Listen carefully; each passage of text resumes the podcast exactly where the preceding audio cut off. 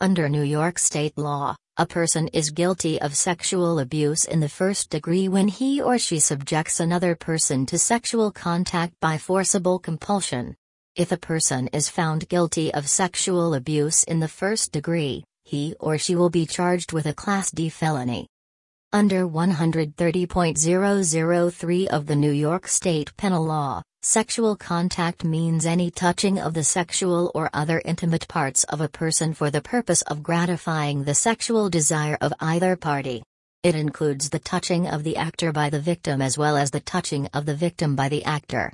The touching may be directly or through clothing and may include the emission of ejaculate by the actor upon any part of the victim, clothed or unclothed. What is forcible compulsion?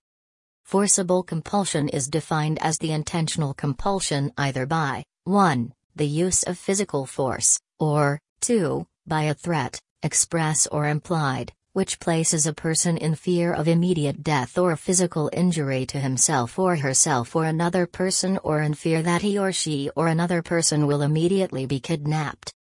Physical helplessness 130.652 Under New York state law, a person is guilty of sexual abuse in the first degree when he or she subjects another person to sexual contact when the other person is incapable of consent by reason of being physically helpless.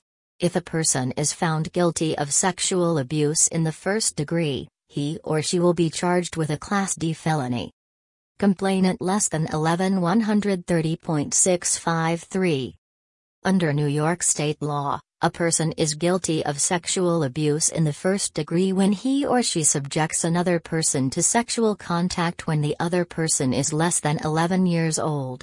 If a person is found guilty of sexual abuse in the first degree, he or she will be charged with a Class D felony. Complainant less than 13 slash defendant 21 or more 130.654.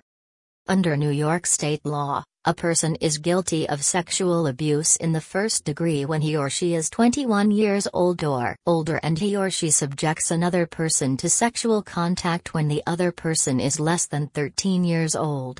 If a person is found guilty of sexual abuse in the first degree, he or she will be charged with a Class D felony. Possible defenses to sexual abuse charges in New York. These defenses can be used to protect the defendants in the court of law. The sexual contact was consensual. The victim did not show any signs of refuting the sexual advances. The sexual contact was not done on purpose. The arrests were illegal in part or whole. The contact was necessary to check the welfare of a child. This includes inspecting any areas of discomfort or checking if the child is ill.